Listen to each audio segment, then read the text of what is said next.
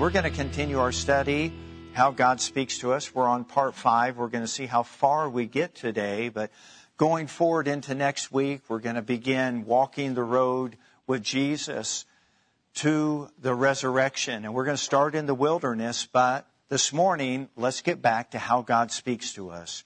And just so that you're aware, John's Gospel, chapter 10, verse 27, has been our foundational verse. Jesus speaking, My sheep hear my voice, and I know them, and they follow me. Thank God the Good Shepherd still speaks to us, his people. So to be aware of something means that we've just become enlightened that something is happening or something exists. And that is a wonderful moment in all of our lives when suddenly the lights come on and things aren't blurry anymore and we see and understand things more clearly. And in this particular study, it's so important that we know this truth and are established in it is that the Bible and prayer are always understood as fundamental and foundational in anything that has to do with God speaking to us. One man, uh, minister was speaking to uh, another and he says, you know, I've, I've gone beyond the Bible and, and God has taken me into greater revelation. And this one minister just trying to help his fellow brother said, you've gone too far for me. You've gone too far. When we go beyond the instruction, the example, and the spirit of scripture, we've gone off into another path. And so the Bible and prayer are always understood as fundamental and foundational in this study. I've given you a path to blessing just uh, as a point of remembrance. When we become aware of something, we're awakened to it. It creates a willingness in our heart that causes us to be obedient. And then from our obedience comes the blessing of the Lord. So there's a path that leads to the fuller life that God has for us and the richer life that He's provided for us in Christ Jesus. So the prior messages we studied, uh, we studied how God speaks to us, and I'll, I'll list, you know, creation through conscience, through Christ, through conviction, through chance, through circumstances. And last week we talked about the still small voice. But today we're going to conclude by looking at various other ways in which God speaks to us. And the first is a classic example of something that just happens maybe once in all of eternity. But it's written unto us so that if it ever happens twice or this ever occurs to you, uh, then you're in rarefied air. Okay, so let's go back to Numbers chapter 22. And this is a story of Balaam, who's a prophet of the Lord, and Balak. And Balak is trying to hire the prophet to come and put a curse on the people of God so that he would triumph over them and he would gain more territory, more wealth, more power, and more prestige. So Balak's heart as a king is really greedy and he's appealing unto Balaam to curse the people of God so that he would be the benefactor. So Balaam initially, you know, talks to the Lord and the Lord says, you can go, but you can only say what I tell you to say. And they have this conversation several times. And then Balaam actually goes to Balak, the king, and he says, all right, I'll go, but I cannot curse these people because God has blessed them. And he says, well, come with me and I'm going to show you where they're camping and you just call down a curse on them and I'll pay you a pretty hefty sum of money. And now money's entered into the conversation. And so it starts messing with the prophet's head a little bit. And so he goes and he looks and see where the people of God are and and and he can't curse them. God won't allow those words to come out of his mouth. And so Balak gets mad at him and he says, I'll tell you what, let's go over here and I'll show you another place where they're camped. They're spread out all throughout this valley. And I want you to look at this particular perspective and I want you to curse the people of God. And Balaam went over there and the Lord wouldn't let him speak. And he went back to Balak and he, and he said, I told you I can't say anything unless the Lord gives me the words to say. But about this time, the ante gets a little bit higher, and Balak says, "You know what? I, have got a lot of money. I'll I'll pay you handsomely and, and reward you richly if you'll just come with me to this third place." They come to this third place, and same scenario. And now we're at an impasse.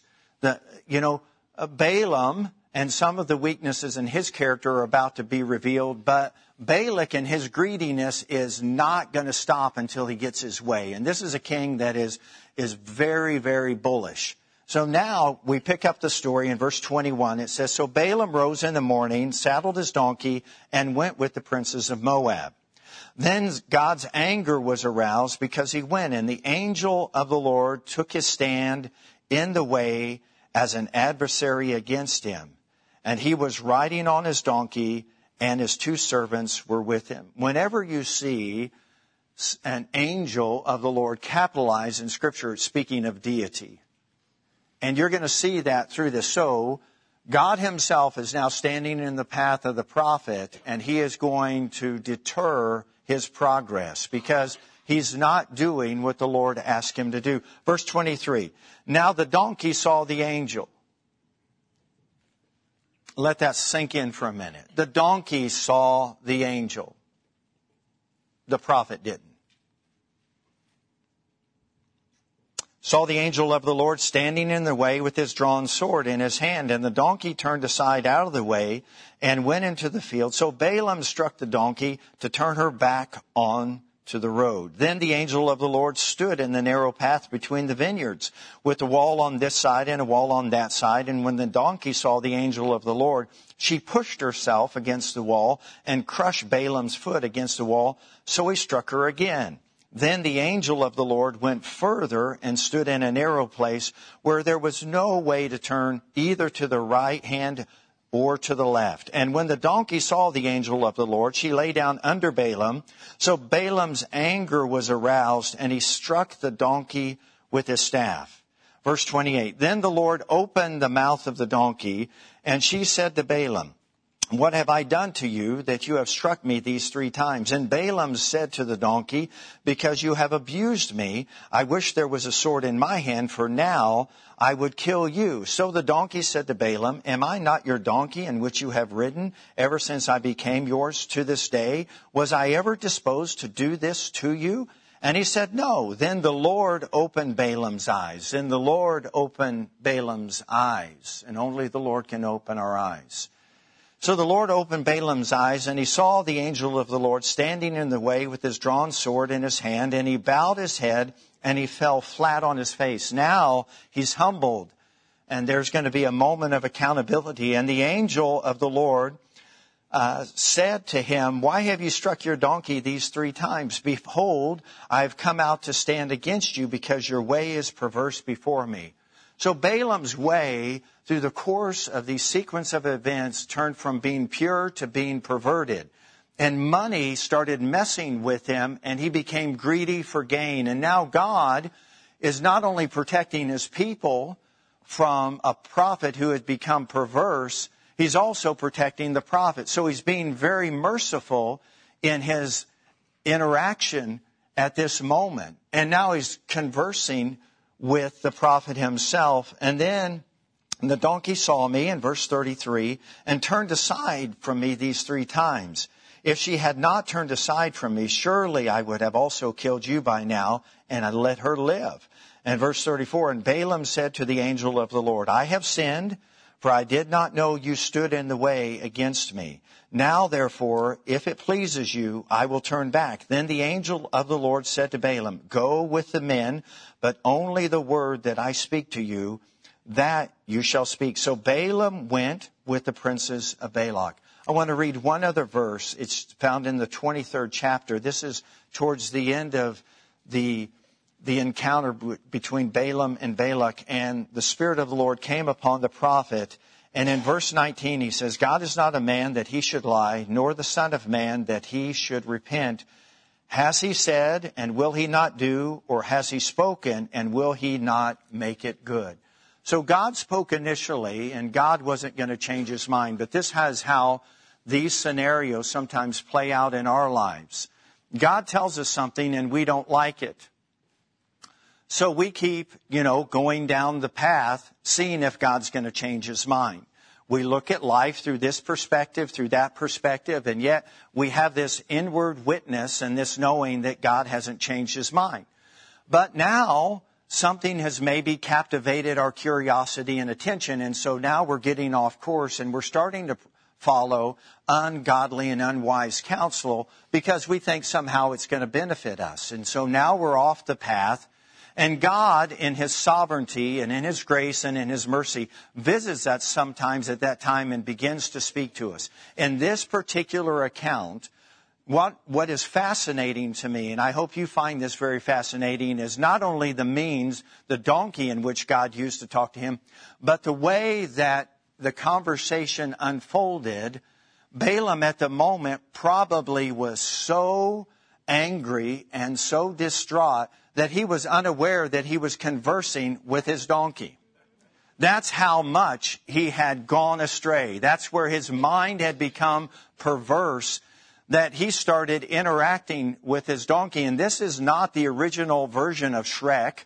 And this is not Mr. Ed. This is in a real account where God sovereignly, by his own choice, intervened and tried to protect not only his people, but his prophet. And he spoke, and he spoke in a very unusual, unique way.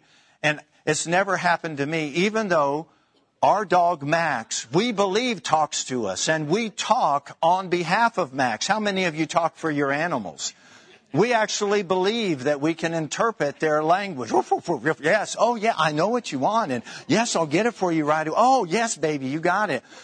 This is not that. This is, this is a, a much more serious matter than that. That, that's just us sort of role playing with our animal. You know, we actually believe that they understand English and what they understand is anything that's tied to a treat. That's what they understand. Any, anything other than that, they're oblivious to it. And you know that because you believe you've taught your animal when to come. But if there's a mailman with a bone, they will not come to you. They will go to the mailman until they get a bone. All right?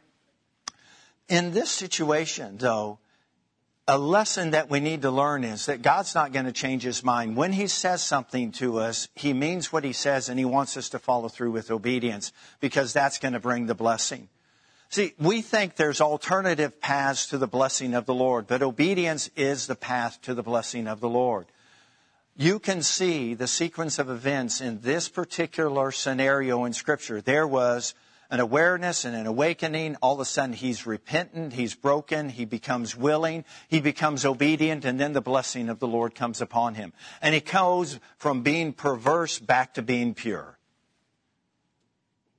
He goes from a place of not being a, a, viable mouthpiece of God to being a viable mouthpiece of God and speaking once again with confidence and assurance that God is not a man and he's not going to lie. He has spoken, he's going to make it good. So we have to make sure that it's God speaking unto us. Let's go on to another way that God speaks to us. And all of these that I'm going to be sharing with you this morning are not initiated by us. We can't make any of this stuff happen. It just happens because of the sovereignty of God. This is God being God all by himself. This is not you and I initiating faith. This is not us finding the favor of the Lord. This is God manifesting Himself and speaking to us in unique and not daily type of activity uh, uh, ways so that we would stay on course. All right, the next is the audible voice of God. The audible voice of God. I want uh, to turn to Matthew's Gospel, chapter 3. I have several other scripture references. I trust that you'll take time to read those in your own devotions. Matthew's Gospel, chapter 3, in verse 13. Then Jesus came from Galilee to John at the Jordan to be baptized by him. And John tried to prevent him, saying, I need to be baptized by you, and you're coming to me?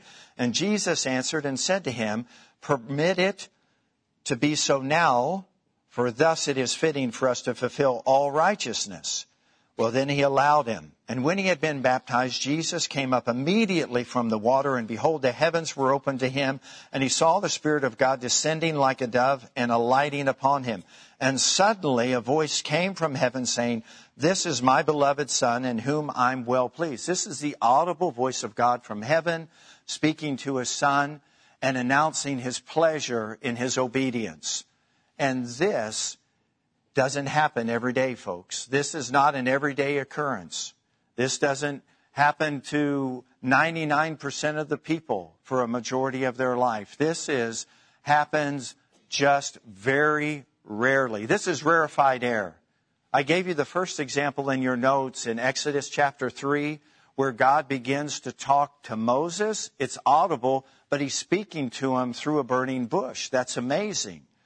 That doesn't happen you know, I, I, there's only one time in Scripture where that occurred.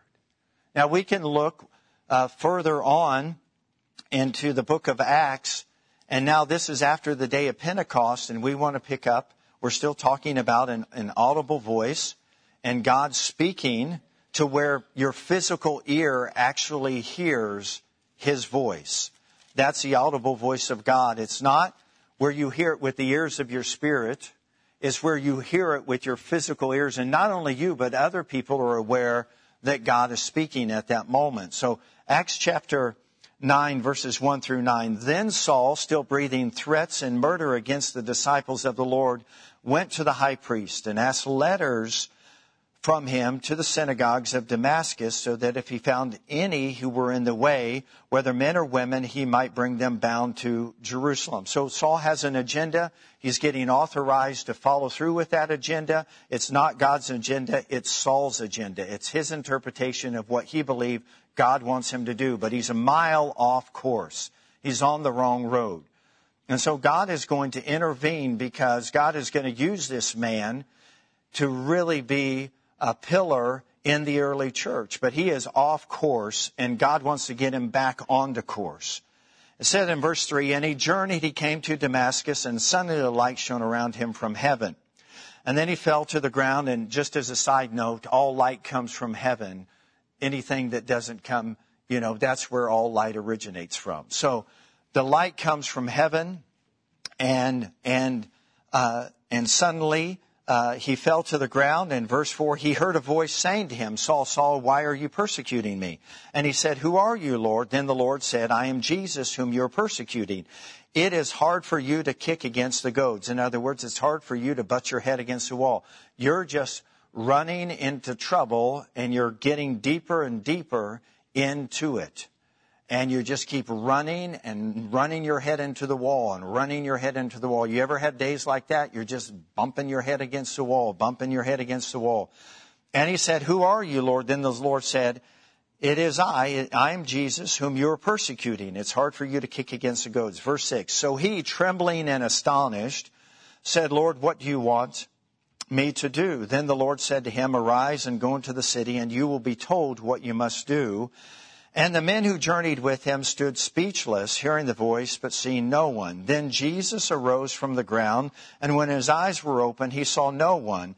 But they led him by the hand and brought him into Damascus. And he was there three days without sight, and neither ate nor drank. So not only did Saul hear this voice, those that traveled with him, those that were his companions also heard this voice. And from there, they went into the city and it was told him what he must do. So occasionally, God speaks in an audible voice. It's very authoritative. It's a way of him displaying his sovereign will, of getting his servants back on course, of getting in, into a position where they can hear from him again and, and come and know his saving grace and his wonderful goodness. So let's go on to the next category. I want to talk about dreams and visions. As a reminder, dreams and visions are not something that we seek, they're something that God grants. And when God grants it and when God does something like this, it should be very sacred and very holy. Once again, it's not that common, but it does occur. And the Bible talks about it, so we need to be aware of it. But there's a purpose for it. Have you ever been in a meeting at work and you're just meeting to meet because every Tuesday at 3 o'clock you meet, whether you talk about anything or not, and all the teachers in the room raise their hand. Yes. Amen. You've been in meetings and the meetings aren't really producing anything, and it's better not to meet than to meet in a meeting like that. Okay? In the same way, what I'm saying is God doesn't grant you a dream just to give you a dream. There has to be a purpose and a reason for the dream. And if you don't know the interpretation of the dream, it could be because your subconscious mind is just overactive and you're just running or rehearsing some of the events or activities that occurred in your life that day or through the course of that week. I remember as a kid, that I had a seven foot King Kong poster right by my bed. Seven foot King Kong poster. I had my bedroom in the basement. It was the green monster of our base, uh, our basement because our basement many times doubled as the Nerf ball, uh, baseball capital of the world.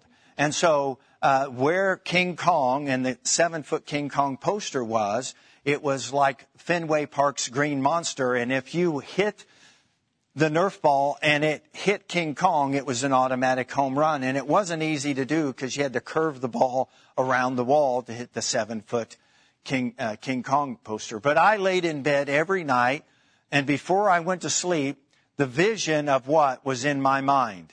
Seven foot King Kong poster. You know how many times I was thrown off the Empire State Building as a course of a kid? And it's because that was visually in my mind. That wasn't God speaking to me to get rid of the King Kong poster, that it was an idol and I shouldn't play Nerf ball and that shouldn't be a home run derby thing.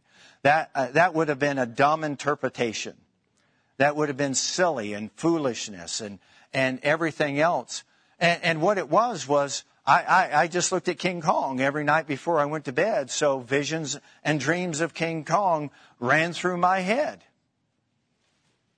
But there are times where unbeknownst to us, and God in His goodness and His sovereignty intervenes, maybe because we're not paying attention when we're awake, He talks to us when we're not. Maybe we're not listening to conscience or the still small voice. Maybe we're not even paying attention to chance or circumstances or to the conviction of the Holy Spirit. And so He waits till we're completely knocked out and He says, I think I'll send them a message. And let's take a look at a couple of examples of these. Matthew's Gospel, chapter 2. If you just want to turn back a few pages to Matthew, the first Gospel in the New Testament Matthew, Mark, Luke, and John. Matthew's Gospel, chapter 2, and verse 12 and 13, speaking of God intervening. Then being divinely warned in a dream that they should not return to Herod, they departed from their own country another way. Verse 13. Now, when they had departed, behold, an angel of the Lord appeared to Joseph in a dream, saying, Arise, take the young child and his mother, flee to Egypt, and stay there until I bring you word. For Herod will seek the young child to destroy him. So God intervened to protect the Messiah so the Messiah would actually fulfill what he was sent to do, and that is to save us from our sins. Now, Mary and Joseph were the chosen vessels that God had ordained to nurture and to care for Christ as he was growing up and as he was being brought up. What a great responsibility. But through this dream, they were led to a safe haven so that Christ could be protected, so that we would be saved. And this is God intervening in the course of a dream. And in the course of this dream, there's actually a word of knowledge and the working of a revelation gift that God revealed something to them that they had no idea about. So it actually fulfilled a purpose. It fulfilled the purpose of Jesus staying alive to save us from our sins. It also allowed them to understand why they were doing what they were doing so they could do it in good faith. Now let's take another example in Acts chapter 10. Acts chapter 10. These are various ways that God speaks. They're unique. They're sovereign. We can initiate them. If God grants us unto them, He also grants us the understanding of what it means. And He gives us that insight. if you're trying to come up with your own interpretation, that's not a godly interpretation.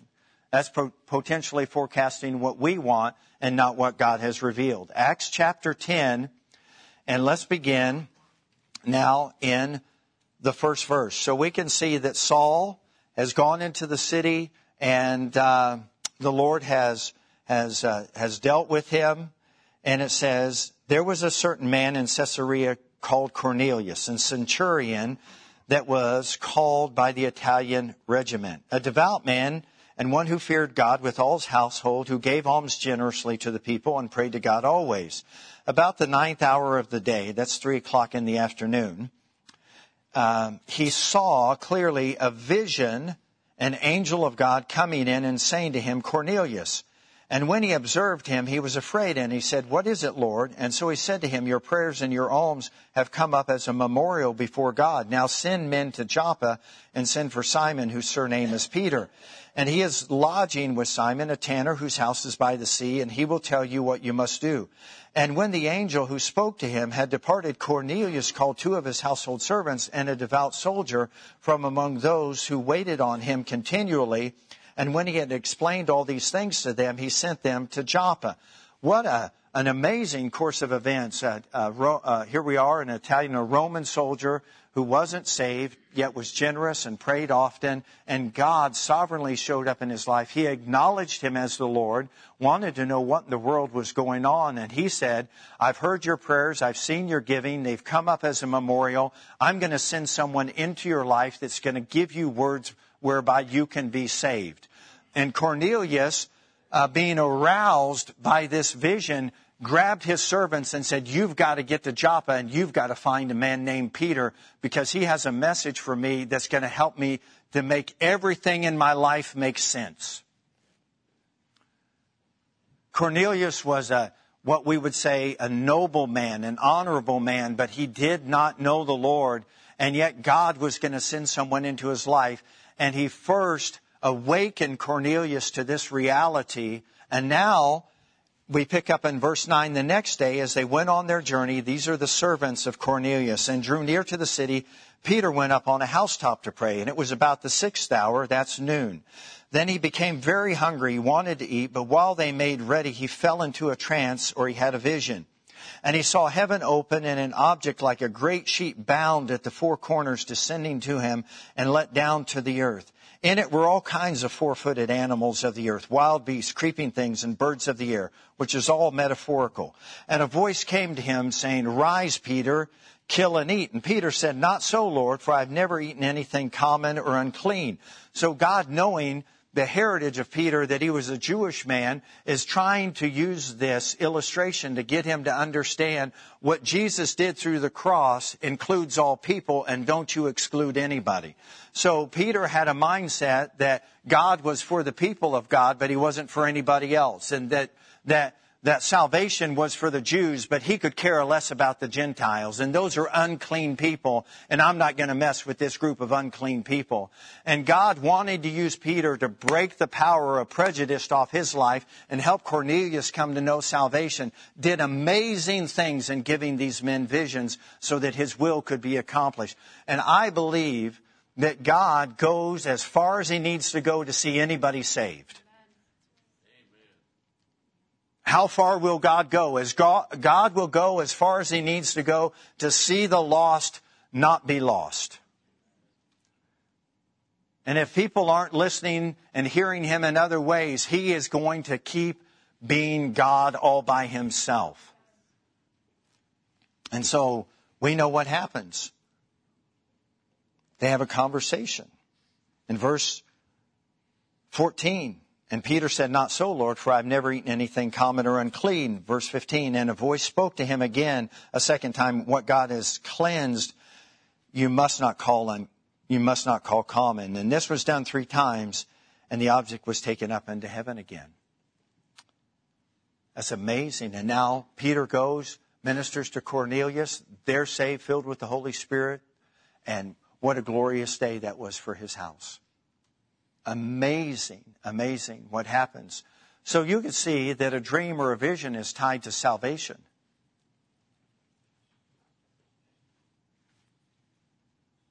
If God was sovereignly to grant us a dream or a vision, it has to do with His will being done. If we talk about dreams or visions where it validates our spirituality, that's spiritual pride and that's not God. When God gives anyone a dream or a vision, it's for the purpose of humanity coming to know salvation and to coming to faith in Christ.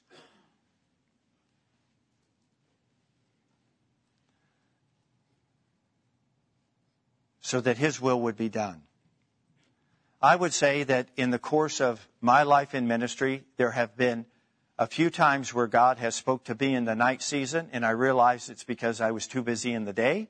That's why I used myself as an example. I knew what he was saying, and it was more confirmation for me. One time I had a vision, and the vision's name was Charlene, and I'm glad I, that I followed up on that vision and asked her out for a Coke, and here we are, 32 years later, still having Cokes. Oh, we can't have Cokes anymore. Rats. All right, so we can't have Cokes anymore. We're not, we're not having Cokes anymore, I should say. We could, but we're not. All right.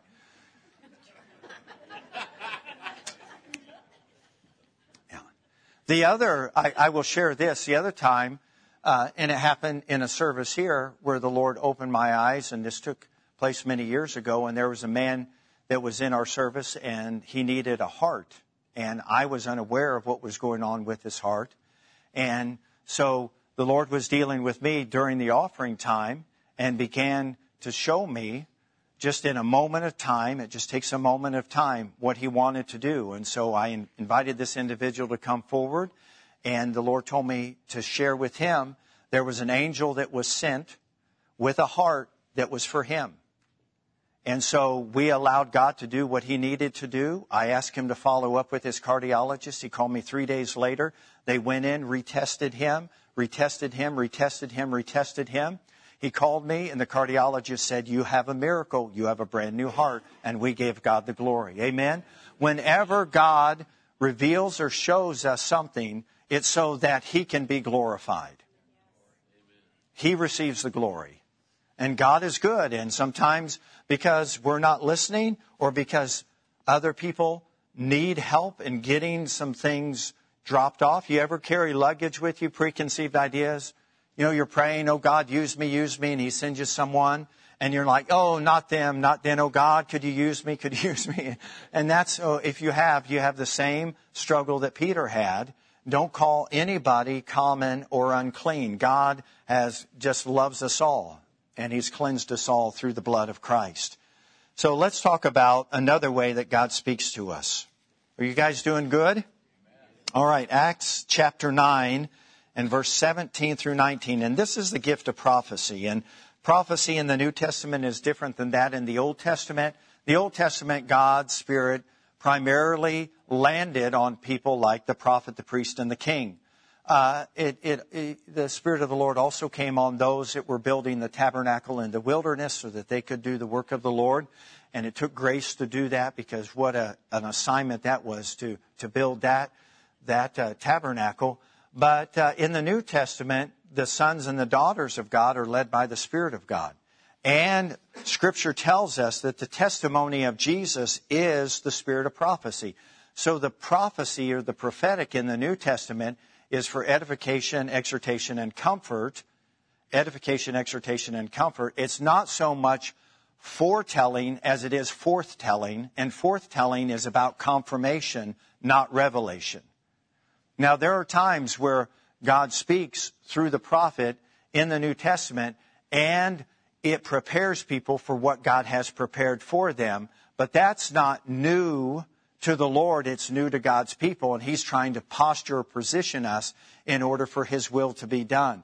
But many times, many times the prophetic is about the bigger picture and once again, it's tied to the will of the Lord, and it's sovereign. It's sovereign. It's God coming upon someone as He wills. It's not just us speaking out of our own mind or our own imagination. It's inspired by God, inspired speech by God, and many times it's confirmation. So Acts chapter 9 verse 17 through 19 reads this way. And Ananias went his way and entered the house and laying his hands on him, him being Saul, he said, Brother Saul, the Lord Jesus who appeared to you on the road as you came has sent me that you might receive your sight and be filled with the Holy Spirit. Now, how in the world did Ananias know anything that happened to Saul? Well, the Lord revealed it to him. So God gave Ananias a prophetic word, and through that, he gave him the faith to go talk to Saul. Ananias didn't want to go talk to Saul. Saul had a horrible reputation, and he had blood on his hands, and he didn't want to go see this guy and put himself at risk harm, which is really what would happen. So he said, I'm not going to go. And the Lord said, Go, and I'm going to be with you. And so now he goes, and he greets Saul as a fellow believer. He says, Brother Saul, he said, The Lord appeared to you. That's the only reason I'm here. If the Lord wasn't in this, I'm not here. I'm not talking to you. I'm not conversing with you. You're a dangerous individual to be alone with. I don't know what you're going to do. But the Lord sent me to you. You ever feel like that? God sends you to someone and you're not quite sure if God got all the, all the dots connected correctly? God knows things about people that we don't know, and He tells us just enough to get us there, and then He'll take it from there. You know, God's not a tattletale. Aren't you glad? Sometimes when the prophetic is in, in manifestation, people get nervous like God's going to air all their dirty laundry. God doesn't air your dirty laundry. He wants you to bring your dirty laundry to Him through confession so He can cleanse you. The only people that God openly ever, ever, ever would say anything to, and it's an act of mercy, it's like the last recourse, is hypocrites. That's, that's why Jesus dealt with the hypocrites so openly, is because he didn't want them to be hypocrites anymore. He wasn't labeling them. He was saying, in your hypocrisy, you're missing out on what God wants to do. In you just wearing the mask and going through the motions, you're missing out on salvation. Lay aside all of your whitewashed activity of looking good on the outside and being dead on the inside and come alive. Jesus was appealing to them because of his love. He was trying to move them from hardness of heart to a tender heart to being teachable, so he had to shock them. But God rarely does shock therapy. Only to those who are so hardened. It's like a last resort. It's like laying on the gurney and you get whatever it is, 400 things and boom, boom, and they jump off the gurney. You're trying to resuscitate somebody. That's the only time that God would ever do that. So when the prophetic is in manifestation, we don't need to be scared we need to hear what the Lord is saying and say, Here am I, Lord. Whatever you want me to do, I'm willing to do it. And that's exactly what happened here in this particular situation. In verse 18, it says, Immediately there fell from his eyes, Saul's eyes, something like scales, and he received his sight at once. He's the original lizard man. And he arose and he was baptized. And when he had received food, he was strengthened, and Saul spent some days with the disciples at Damascus. And so what a what a, an amazing encounter. And then in Acts chapter 21, and we're going to finish with this. Everybody still with me? Amen. Amen. You learning, being reminded of things, being stirred. Acts chapter 21 verse 10. And as we stayed many days, a certain prophet named Agabus. Agabus is listed in the Gospels. He's listed earlier on in the book of Acts, and now he's used again. So He's a, he's a, he's a viable prophet of the Lord. And named Agabus came down from Judea. And when he had come to us, he took Paul's belt, he bound his own hands and feet, and he said, Thus says the Holy Spirit, so shall the Jews at Jerusalem bind the man who owns this belt and deliver him into the hands of the Gentiles. And when he heard these things, both we and those uh, from that place pleaded with him not to go up to Jerusalem. Then Paul answered, what do you mean by weeping and breaking my heart? For I'm ready not only to be bound, but also to die in Jerusalem for the name of the Lord Jesus. And so when he would not be persuaded, we ceased, saying, The will of the Lord be done. This was confirmation. Paul knew where he was going. He set his face like flint to go there. Agabus was saying, This is what's going to happen to you when you get there. Everybody says that doesn't have to happen. You don't have to go. And Paul said, don't break my heart. I have to go. These are people that need to hear just like you needed to hear. And sometimes, it, you know, when the prophetic is, is there, we're, we're, we're like, why? Why? Because the bigger picture is that God keeps his people moving so that other people can come to know him. And so Paul went and, and what a journey it was to get there. And what a glorious, glorious set of circumstances that God had prearranged for him to testify so he could fulfill his ministry of preaching to the Jews, to the kings, and to the Gentiles. And then he stated later before King Agrippa, he said, King Agrippa, standing before the highest authority in the land now, it took a while to get there. He said, I have not been disobedient to the heavenly vision. When God aroused my attention and I became aware of who Jesus was on the road to Damascus, that day of awareness awakened me. I became willing and I became obedient and now God has blessed me, and I'm standing before you to testify of the Lord Jesus Christ. Awareness is such a key in our life. Some people aren't aware. They're not aware that God is talking to them, but God has been talking all the while. One of my hopes in this series that I stated as we began many weeks ago was that in the course of hearing how God talks, you would have recognized where He's spoken to you in days of old. Has that happened to anybody? whether it's creation or conscience or conviction. Thank God for conviction. I'm glad when my heart is cut and I realize that I'm off course, that God would talk to me out of conviction. Doug, you're going down the wrong path. Your, your attitude wrong. Your motive is wrong. Everything that you're trying to do is, is, is out of whack and out of place. Thank God he, he gets our attention through conviction. And through that conviction, he leads us to confession, and that confession leads us to cleansing. And thank God we can be cleansed and renewed.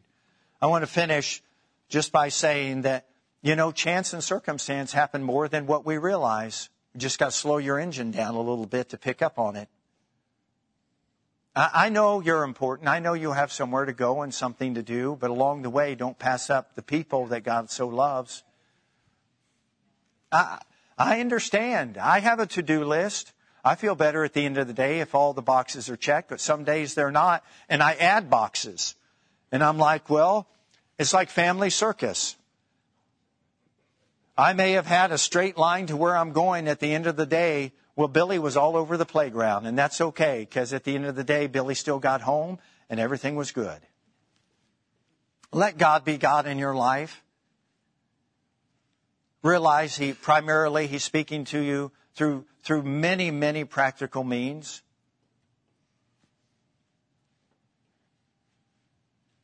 And sometimes he just shows up because he cares that much. Cares about you and he cares about the people that you're connected to or will eventually be connected to that you don't know right now. Don't keep your circle of friends small. God has people that you can reach outside of the the people that you feel you have something in common with. God is just that good. Let's not put him in that box. God is still speaking. What we need to be is those servants that say, Here am I, Lord, speak to me. I'm listening. I'm listening.